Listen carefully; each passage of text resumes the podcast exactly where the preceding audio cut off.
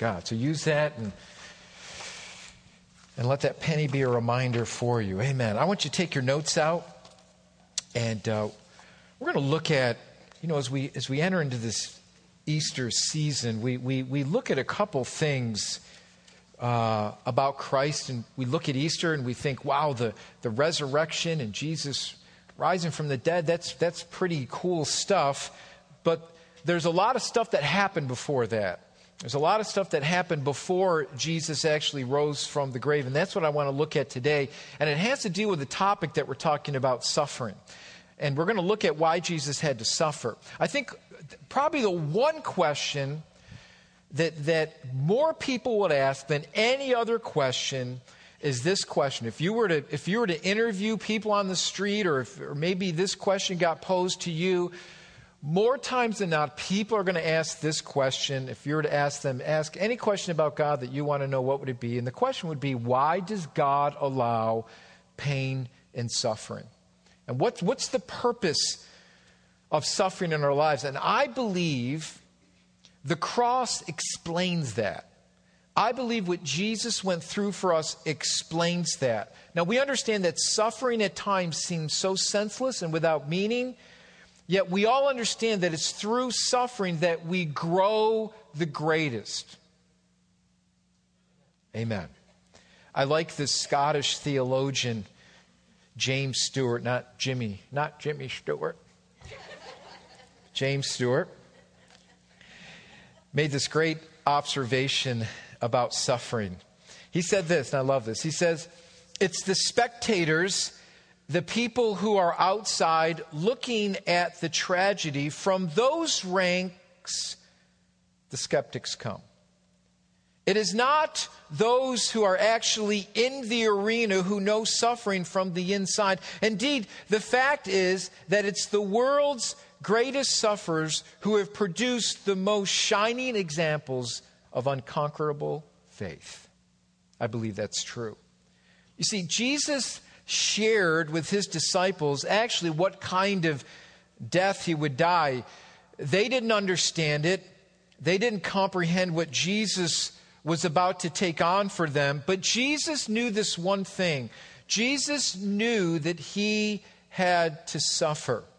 And there's a lot going on uh, before, uh, before Jesus actually rose from the grave. There's a lot going on before Jesus actually suffered on the cross and was raised from the grave. And in fact, the, the Gospels give us a glimpse into what Jesus actually went through. And we call this the, the Passion Week of Christ or the, the Holy Week of Christ leading up to his crucifixion and his resurrection. We, we know as we read through the Word of God, we know that Jesus came into Jerusalem the week before he was crucified and rose from the grave. We know that he came in to celebrate the Passover feast.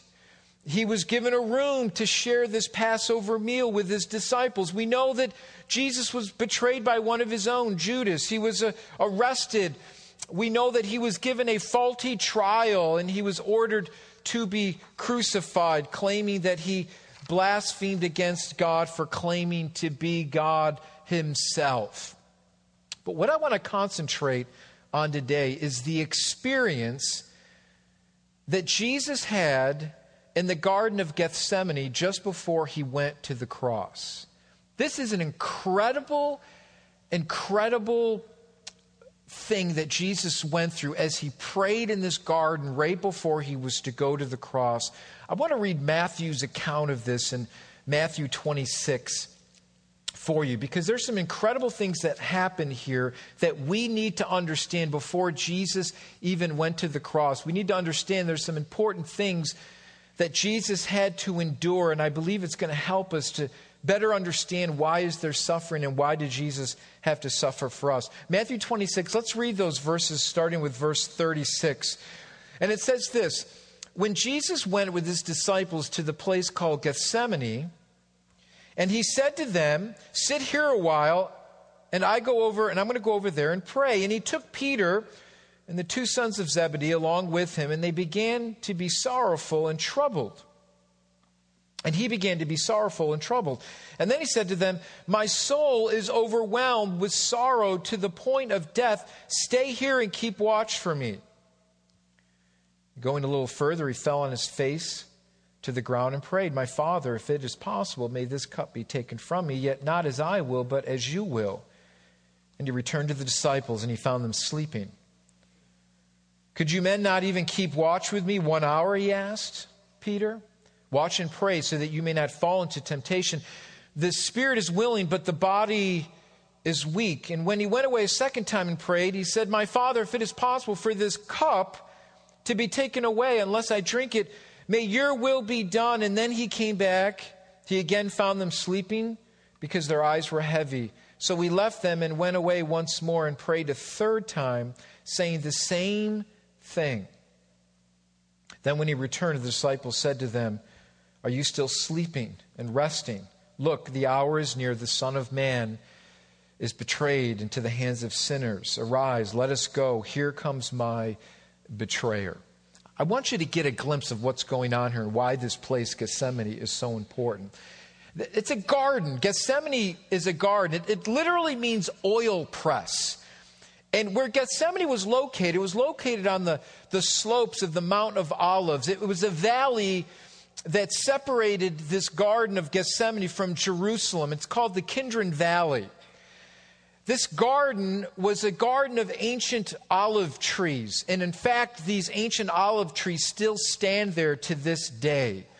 And so, this place I want you to understand of Gethsemane was literally a place of crushing. In fact, Isaiah tells us that Jesus, this prophet, prophesying about this suffering servant some 700 years before Jesus came to the earth, talked about that this suffering servant would be literally crushed for our iniquities.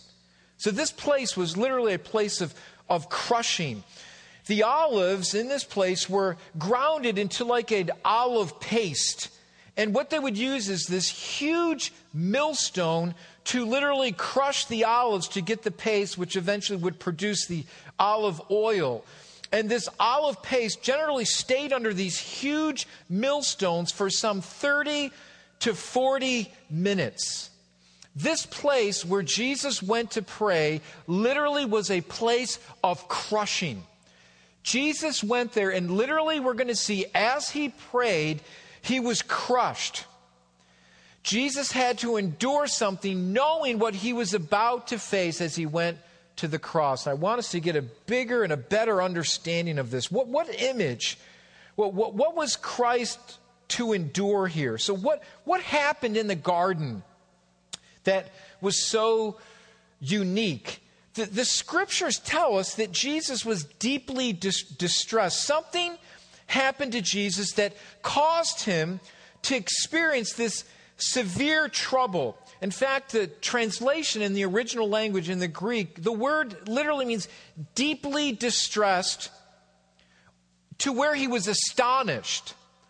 So as he's praying, he's deeply distressed He's astonished by something, and Jesus suddenly sees something. He realizes the magnitude of what he has to endure. In fact, the, Jesus was troubled there. That Greek verb literally means to be overwhelmed or to be overcome with horror. Something troubled Jesus to the point of horror. He was so troubled. It just wasn't this, well, I'm a little worried or I'm a little anxious. He was troubled to the point of horror, to the point of, of death. Now, how many of you ever have been just scared or scared out of your mind? Something just caught you and you just, it just caused your heart to beat or skip a beat where you were just really, maybe was watching a scary movie. I don't know. Maybe something popped out and you didn't see it and it just scared you and it just really frightened you. That, that's what this word literally means. Now, I, I was trying to think back in my mind, what, what was the time that I was like the most frightened? And I'll tell you what, two things bother me more than anything else snakes and spiders. I don't like snakes. I don't care if they're this big, the size of an earthworm, I will not pick a snake up. I don't like them. It's just something They're cursed on the ground, the Bible says. There's something to do with that. I don't like the other day we were walking around a pond by our house and this snake, it wasn't very big, um, but it was laying in the grass out of this hole. And you're just walking along and you're not expecting. All of a sudden you see this snake and, you know, I screamed like a little girl. But anyways, you see this snake and I'll tell you, there's this one time, and I've shared this story a long time ago, but I want to share it again. There's one time that I was just, it, it literally terrified me to the point that it just, it terrified me. I, uh, when I was in college, I cleaned the chapel at school. Actually, I cleaned the right side of the chapel. My friend cleaned the left side of the chapel, but I'd have to clean the bathrooms. Now, I don't know how many of you ever lived in Florida or down south. How many of you have ever lived down south for a point of time? Okay, how many know they've got bugs in the south? You know what I'm talking about? They've got these one bugs called palmetto bugs. It's a fancy name for nasty roach. That's what it is. And some of these palmetto bugs you could put saddles on and ride them around. They're huge, and they just they can get in his face, and they're just you turn the lights on and like psh, you know they scatter. They're just nasty. Well, I'm cleaning the, the, the bathroom one day, and I flipped the light on real quick, and I am not kidding you. There was a spider in there the size of a dog. I mean, this spider was like this big. It was huge. And I literally, you know, when you just can't even scream? It's like, I was just, I couldn't even get it out. I was so terrified by the spider, and it wasn't moving. So I'm trying to scream. It, it literally lunged it. No, it didn't lunge it.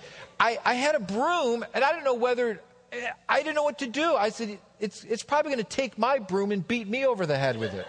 So 10 minutes later, when my friend came in and found me on the floor passed out, he woke me up. And no, I don't know. The, the spider went underneath the cabinet. I mean, it was like, so now every time I had to clean the bathroom, like, to my friend, I'm like, hey, Dave, go in there and turn the light on, see if that monster's in there. And it's funny because it was in the girls' bathroom. So, and I remember I told one girl that. She goes, I will never go in that bathroom again. I'm never, ever going in that. But you ever just get to a point where you just, it's that, just that panic takes over your life and you just have that fear? That's, that's what I, that's the, uh, to this extent, I want you to understand as Jesus is praying, something happens. Something grips the heart of Christ that it just troubles him to the point of death. Now, what we're going to see here is in, in, Matthew, he gives us a glimpse of this, but Luke even gives us a greater glimpse of to what's going on as Jesus is praying. Jesus experiences something so horrifying that it pushed him to death. To where he says, My soul is so overwhelmed, it's to the point of death. So I want you to get the understanding of what Jesus is going through. In fact, the Gospel of Luke gives us some greater insight to what's going on here. And if you look at Luke 22 44, it says, And being in agony, here he is in the garden, being in agony, he prayed more earnestly, and his sweat became like drops of blood falling on the ground. Literally, Jesus was praying so hard, and his spirit was so troubled that he began to sweat drops of blood. Hematidrosis, that's the word. It's actually a medical word. It's actually a medical thing that happened right here. It, it's where literally your, your sweat glands, which, which begin to, to, to sweat these drops of blood. And, and what it's, the, the, the medical explanation, I looked it up, is this, is there are multiple blood vessels and they're like a net-like form. And under great pressure and stress, these, these vessels constrict and, as the anxiety passes, the blood vessels dilate to the point of, of rupture. And the blood goes into the sweat glands, and as the sweat glands are, are producing a lot of sweat, it pushes the blood literally to the surface, coming out as droplets of blood mixed with sweat. And, and how this happens is under extreme amount of pressure and stress. So Jesus was troubled here. He was under a great deal of, of stress. And so, what, what caused? Was Jesus walking in fear? I don't think so. I think Jesus began to see the magnitude of what he was going to endure for you and I. It was serious business. Jesus knew that he was the only person to do what you and I could never do, which no one else could ever do. Jesus was taking on a huge responsibility. Jesus was taking on the weight of the world's sins upon his shoulders. Did he know that? Sure. But to the magnitude as he prayed, he understood that he was the only one that could do this. But I believe that as Jesus praying, he's understanding and he's seeing what else is going to happen here that no one else could do and no one else has ever done. So, what made Jesus' suffering so unique? I want us to understand something here because we can, we can look at Jesus' suffering on the cross and we understand it was gruesome. Crucifixion was horrible, it, it was basically a slow death by suffocation asphyxiation, where you begin to, where you, every time you pull yourself up on the cross, you're trying to take another breath to fill your lungs with oxygen. It was a horrible, slow death. And for many that saw the movie, The Passion of the Christ, you got a good glimpse of the suffering that Christ went through.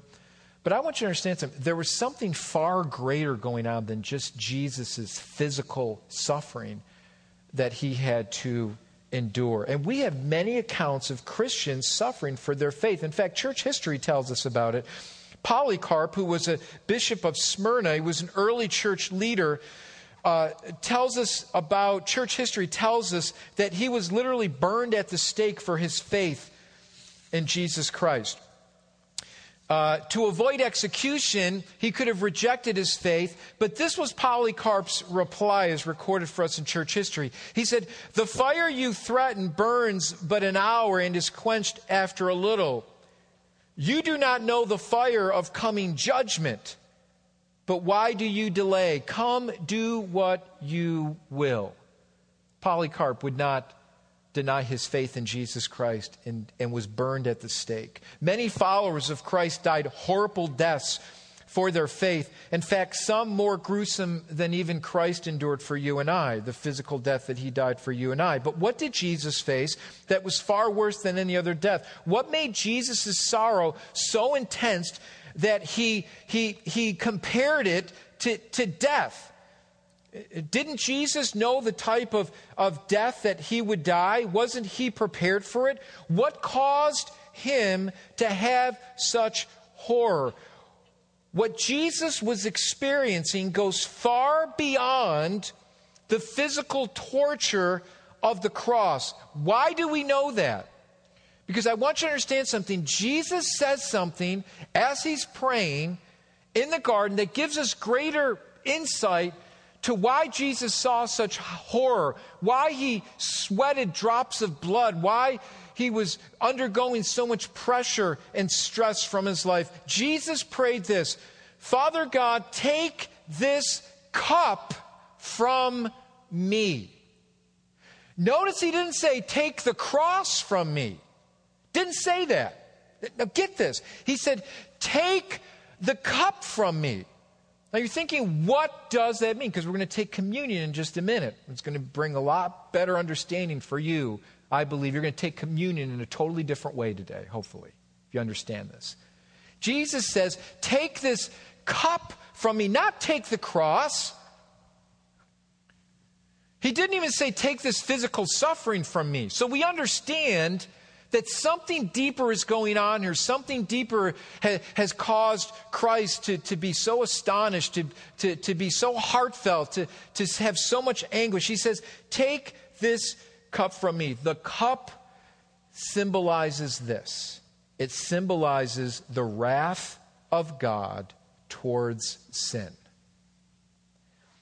Isaiah the prophet gives us some detail about this cup of God's wrath. So when you see the word cup there, many times in the Old Testament, the cup symbolizes God's outpouring of wrath. Isaiah 51 22 says this This is what the sovereign Lord, this is what he says it says, Your God and defender says this See, I have taken the terrible cup from your hands. You will drink no more of my what? Fury.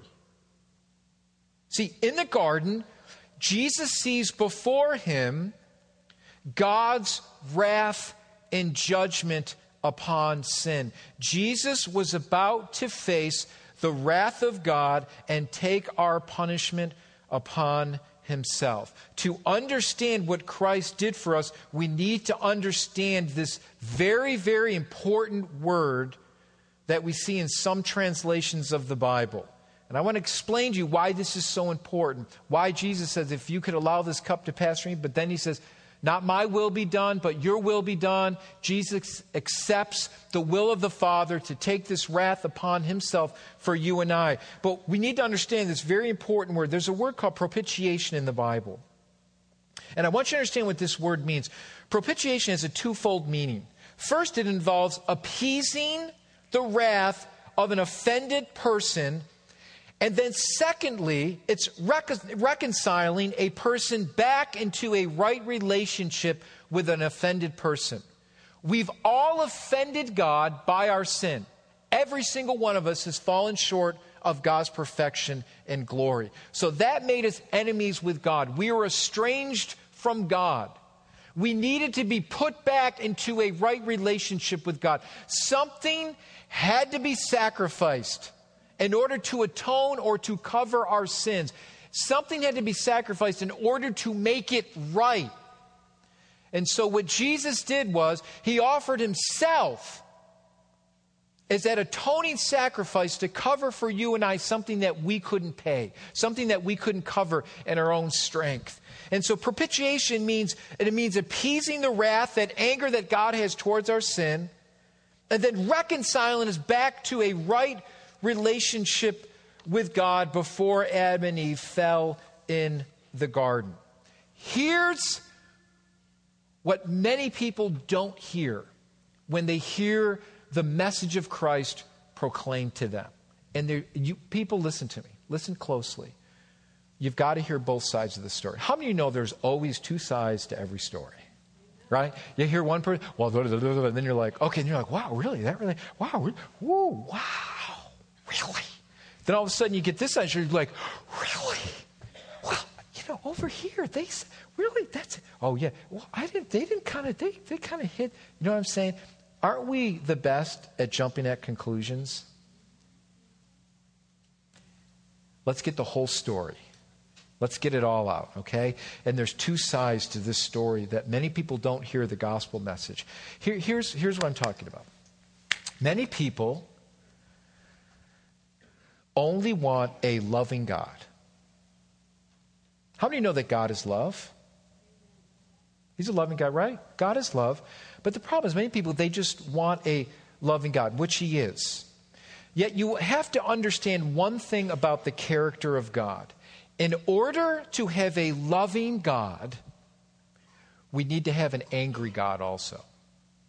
Let me explain what I mean here. In order to have a loving God, you must have an angry God. If God is a loving God, then he must be angry with evil and sin and, and what it's done to his creation. I want you to realize thank you, Lord, for your wrath. I bet you're not going to hear that preached from a lot of pulpits in America.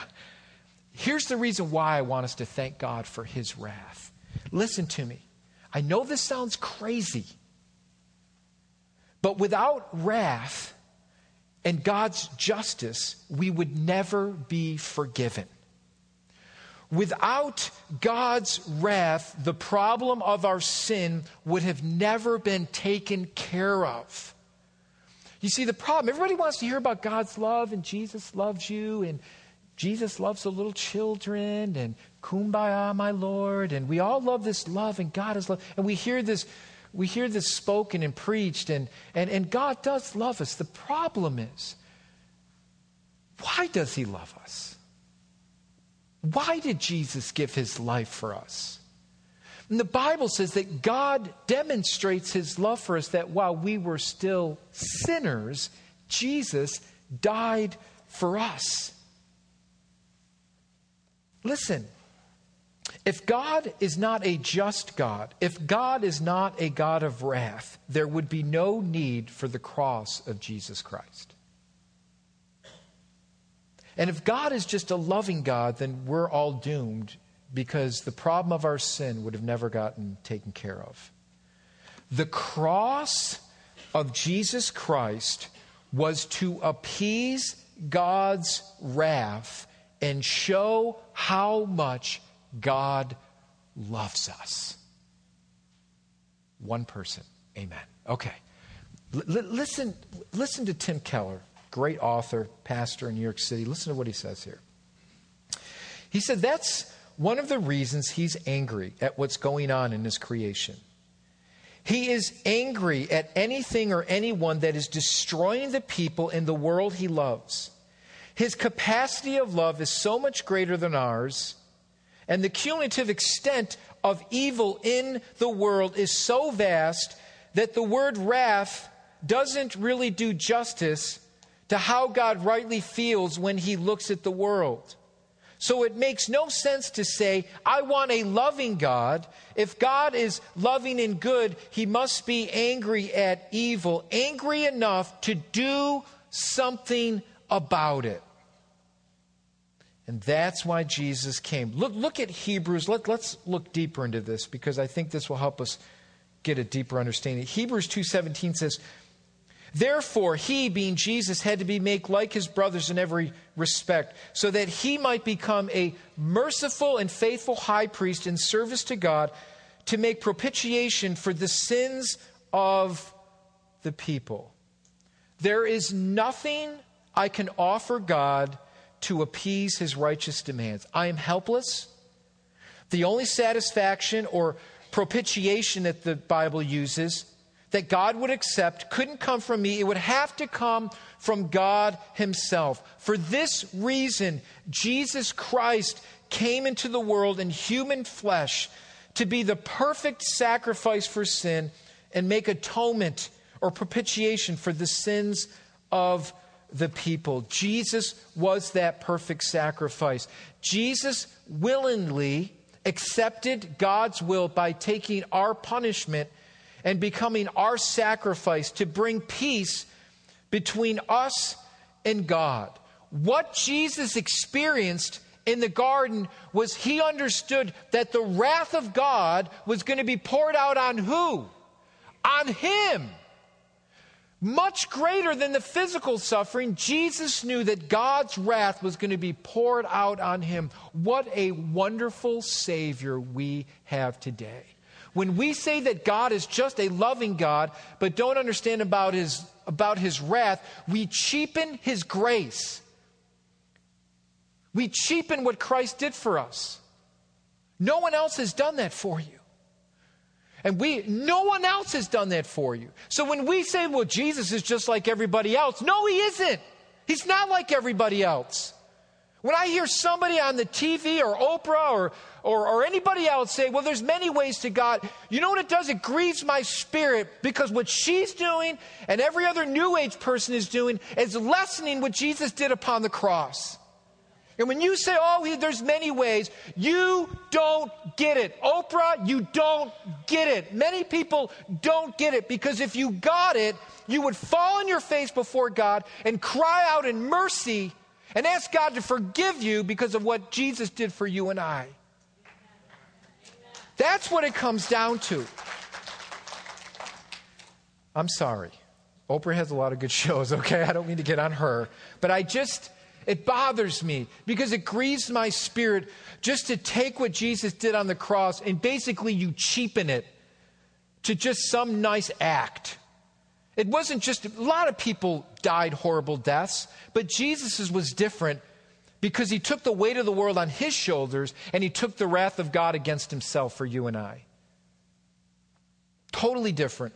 So if you're trying to put Jesus in the same ballpark as other great religious leaders, not even in the same ballpark.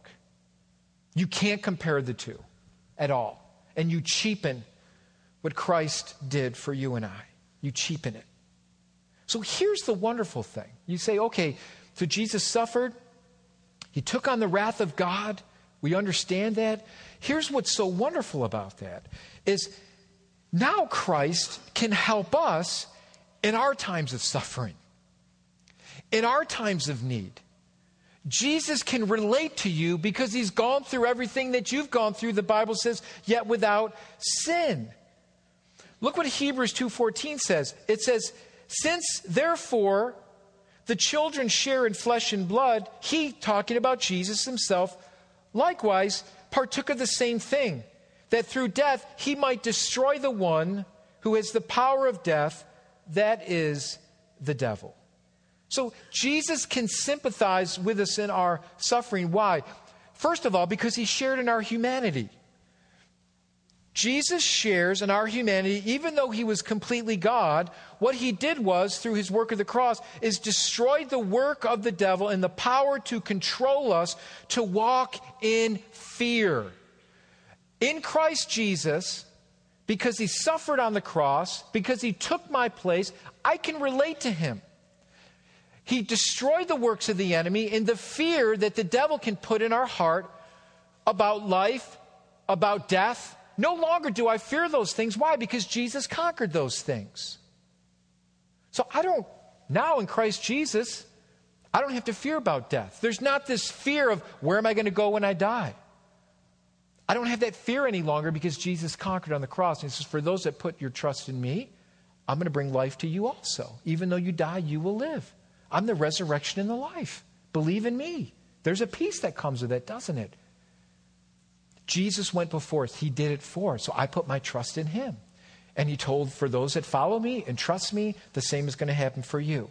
He shares in your humanity. He understands what you go through. He walked, he cried, he got hungry. He understands the pain.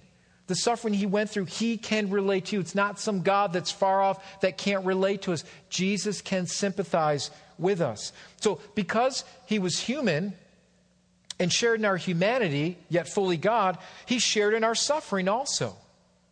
He understands what suffering is about. So he shares in our humanity, shares in our suffering. The Hebrew writer in chapter 4 goes on to say, For we do not have a high priest, speaking of Christ, who is unable to sympathize with our weakness but one who in every respect has been tempted as we are, yet without sin. Let us then with confidence draw near to the throne of grace so that we may receive mercy and find grace to help us in our time of need. Christ understands what we're going through. He's not immune to our suffering. In fact, the word sympathize there means to have compassion. Jesus understands our pain. He relates to us. You can go to him. There is no one in the world that understands you greater than Jesus Christ does.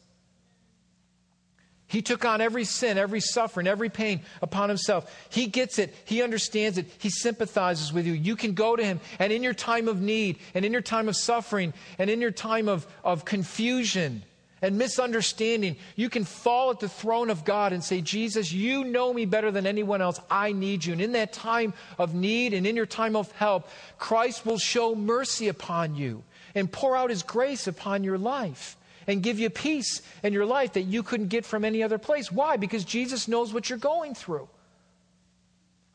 We have a faithful high priest, a faithful Savior, who not only understands me in my humanity, but understands me in my suffering. And then also we share, he shares in our hope because he went before us. I love John 16 33. Jesus says to his disciples who are kind of worrying now because Jesus is telling them of the death and how he's going to leave them, and they're kind of worried about what's going to happen.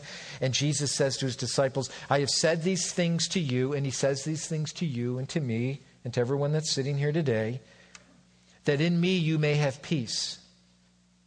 In the world you will have tribulation, but take heart, I have overcome the world. That word tribulation, there in the Greek, literally means to crush to press or affliction, just like Gethsemane. It means to press, to, to press, to crush affliction. He goes, In this world, you're going to be crushed at times, right?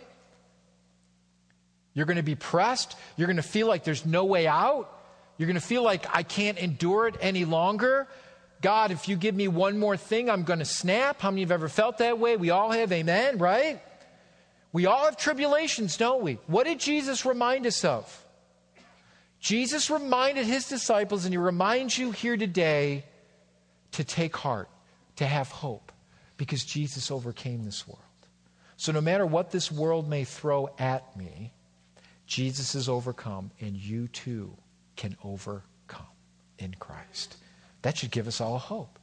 So the things that we go through, the pressure that we go through, makes us stronger and increases our faith to be stronger in the Lord and to give us that hope that knows that because Jesus overcame, we too will overcome. The good news here is that Jesus overcame this world and all its difficulties, and we can too. That's the hope and the assurance that we have today. Jesus gets it. Jesus understands. Jesus did everything for you.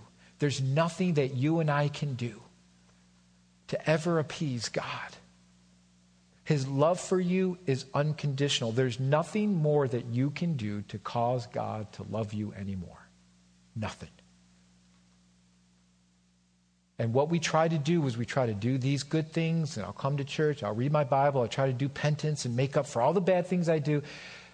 God's love for you is the same when you were in your sinful state as you are sitting here as a nice, good smelling, good looking Christian sitting in your pew, all right? It doesn't change. Because there's nothing in your own work that you can do to appease or to gain God's love for you. That was already accomplished 2,000 years ago upon the cross. You say, well, what, what do I need to do then, Pastor? What do I need to do then? How, how do I get God to accept me? How, how do I become a Christian? How do I walk this walk without the guilt and the condemnation of feeling, did I do enough? Have you ever felt that way? God, have I done enough? There's not enough you could ever do, so just get over it, okay? Well, that makes me feel all warm and fuzzy, Pastor. Thank you. I've, there's nothing you can do. Put your faith in the one who's already done it for you. It's through God's grace that you're saved today. It's by your faith in Christ that you become that child of God. Put your trust in Christ. Anyone who calls upon the name of the Lord shall be saved. Saved from what? From God's wrath. All those who are not under the covering of Jesus Christ are objects of God's wrath. When you're under the covering of Jesus Christ, because of what he's done for you, and by you putting your faith in Christ and believing what he's done for you, you are now covered in his sacrifice. You are now covered in the blood of his sacrifice. Just like the Passover in Egypt, when they were to apply the blood of the Lamb over the doorposts of their home. What happened to the angel of death? It did what? It passed over. God's judgment did not come to that house in the killing of the firstborn. Why? Because the blood of the Lamb was over the doorpost of the home, and the angel of death flew over. So when you are in Christ Jesus and you believe in his sacrifice, that that Jesus took the penalty for you and you put your faith in that, you are not. Could you hear people say, you got to be covered in the blood of the Lamb? When I, before I was a Christian, I was like, what is this killing of lambs with Christians? This just, what is this horrible religion that I'm sitting here? What that means is the blood of the Lamb that was sacrificed at Passover, if you fast forward that, is symbolic of Christ being the Lamb of God for you and I. He became that perfect lamb for you and I, the perfect sacrifice. No more need for any more sacrifices. And when you are in the blood of Christ and you are covered by his blood, God's wrath no longer comes at your door any longer. So when you stand before God and you die one day, it's appointed once for man to die, then judgment. When you stand before God in Christ Jesus, all God sees is his son's sacrifice and his blood. And you are saved. Doesn't that give you peace? Whew. Praise God. That's what Jesus did for you. So when we come to the Lord's table, what we're recognizing by the bread is we're recognizing Jesus' body that was given for you and I. When we look at the cup, Jesus said in that Passover meal before he was to go to the cross, This new covenant's in my blood. I'm going to make a sacrifice for you that you can't do for yourself. And whenever you drink of this, you're reminded of that sacrifice that I made for you. That you are now covered in my sacrifice. It's a new covenant that I'm going to make with God. And when you are in that covenant, you are safe from God's wrath and judgment. Thank God for his love, because without God's love, he would have never sent his son. Thank God for God's love and his wrath and his judgment. Because without his judgment, he would have never sent his son to die for our sins. Amen? We need both. So when we come to the Lord's table, the Apostle Paul says that we should examine our hearts and examine our lives. That if there's anything that's wayward there, if there's anything that I've done against the Lord, that I confess that to Him. And I say, Jesus, forgive me for my waywardness. Forgive me of my sins and cleanse me. And guess what? The Bible says that we, when we confess our sins, Jesus is faithful and just to forgive us of all our sins and cleanse us from all unrighteousness. So the question is, where are you today? Are you under the covering or are you over here? Get in the house. Get in the covering of Christ Jesus. And the way you do that is by faith. Put your faith in Christ. Put your faith in Christ. Some of you here today, your family, you've got children that are out of the covering. You pray by faith, God, bring them into the covering. You literally, you, you pray the blood of Christ. Say, God, I pray that your sacrifice would be realized in their life, that you would cover them bring them under your covering. Some of you that aren't in right marriage relationships, you say, God, bring our house under your covering. Amen. Be that go between between your family and your children and your marriage, that you're going to stand in the gap and believe that God is going to save them and touch them. Come under that covering. Amen. There's peace, there's security, and the enemy can't touch any of that stuff. And some of you here today, I just believe this is a word from the Lord. Some of you here today, you've been following the Lord, but you've come out from under that covering. you you're walking in fear and worry, and your how's this going to work out. And Christ is saying, you got to come under my covering. You got to come under my shelter. You got to believe that I'm going to protect you from the schemes and the wiles and the lies of the enemy. But those that are in Christ Jesus, we're protected. We don't have to fear. Amen? So we come against the schemes and the plots and the plans of the enemy in our life. And we come under his shelter and his protection. And allow God's peace to rule and reign in your life. Take authority, will you? Just take authority and say, okay, Jesus, I'm going to take you at your word, and I'm going to come under your covering as you take communion today, just believe that his sacrifice was enough for you. And allow God to shelter you in his protection today. Amen. And we have nothing to fear when we, under, when we are under God's protection. Amen. Amen. Amen.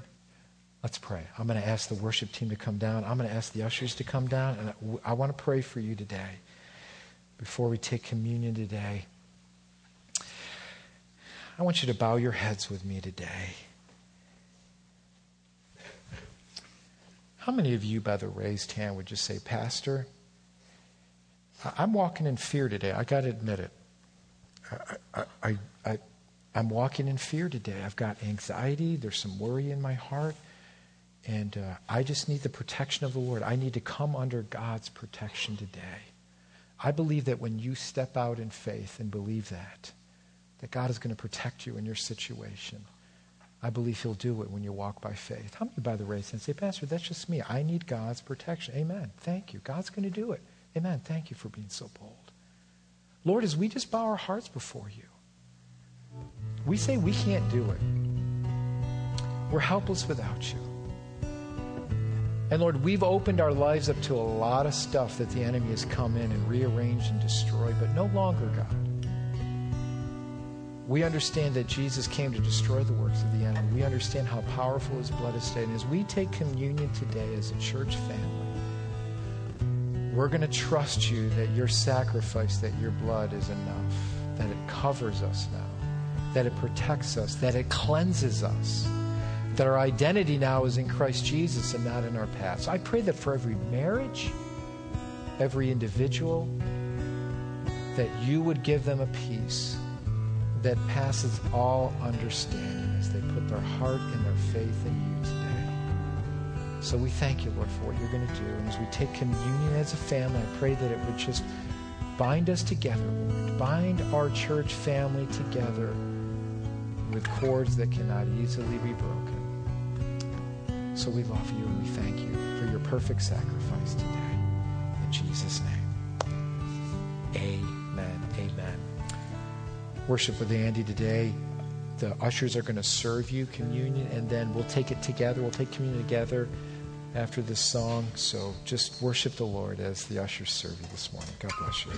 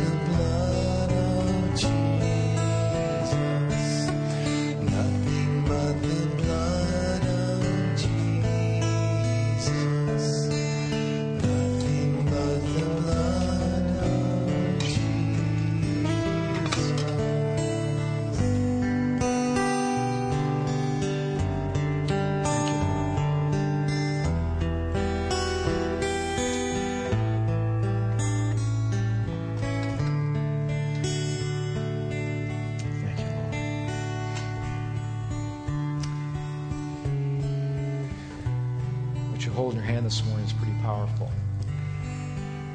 Jesus didn't allow that cup to bypass him, but he, in that garden, allowed himself to be crushed. Allowed himself to take on the will of God for you and I. This cup represents this new covenant that Jesus made in his own blood for you and I, that we could have a right relationship